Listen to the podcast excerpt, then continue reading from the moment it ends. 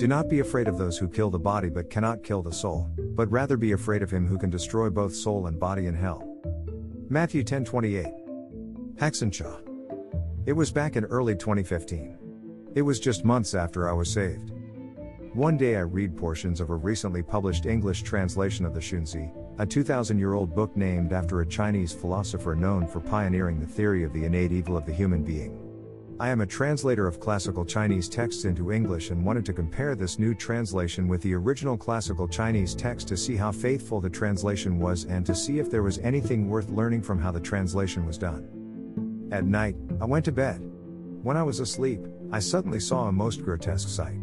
An Asian man was chained to a huge horizontal column, which was rotating. Burning fire in the background was the only thing I could see, other than the man on the column. I could feel the heat. The man, tightly attached to the column, was also rotating along with it.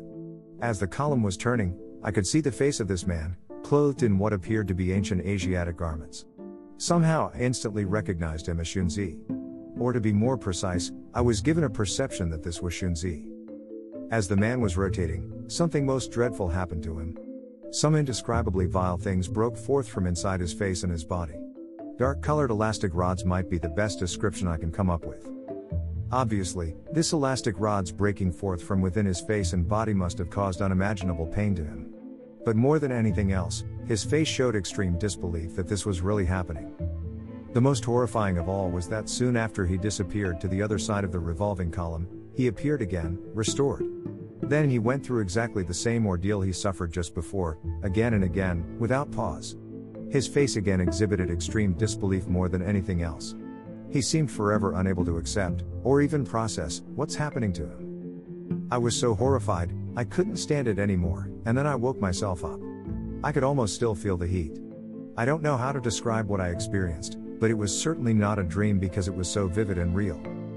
Because what I saw was so horrifying, almost beyond description, that I didn't think it was hell. I thought, granted, I saw something very real and very strange, but it can't be hell because it was different from the hell I read in the Bible.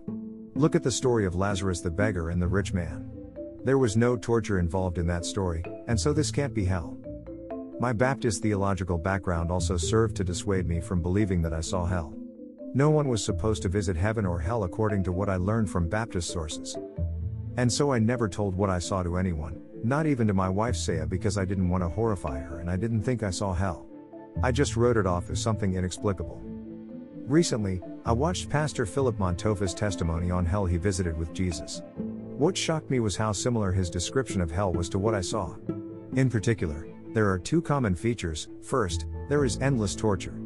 Second, and more importantly, those in hell are restored to their original state after they are tortured. And so, I told my wife Saya that I saw similar things five years ago when I was asleep.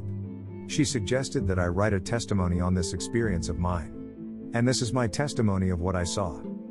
This dream is from 2015. Relevant Bible verses. If your hand causes you to sin, cut it off. It is better for you to enter into life maimed, rather than having two hands, to go to hell, into the fire that shall never be quenched, where their worm does not die and the fire is not quenched. And if your foot causes you to sin, cut it off. It is better for you to enter life lame, rather than having two feet, to be cast into hell, into the fire that shall never be quenched, where their worm does not die, and the fire is not quenched. And if your eye causes you to sin, pluck it out. It is better for you to enter the kingdom of God with one eye, rather than having two eyes, to be cast into hellfire, where their worm does not die and the fire is not quenched.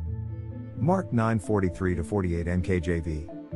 But I say to you that everyone who continues to be angry with his brother or harbors malice against him shall be guilty before the court. And whoever speaks, contemptuously and insultingly, to his brother, Raca, you empty headed idiot, shall be guilty before the Supreme Court, Sanhedrin, and whoever says, you fool, shall be in danger of the fiery hell.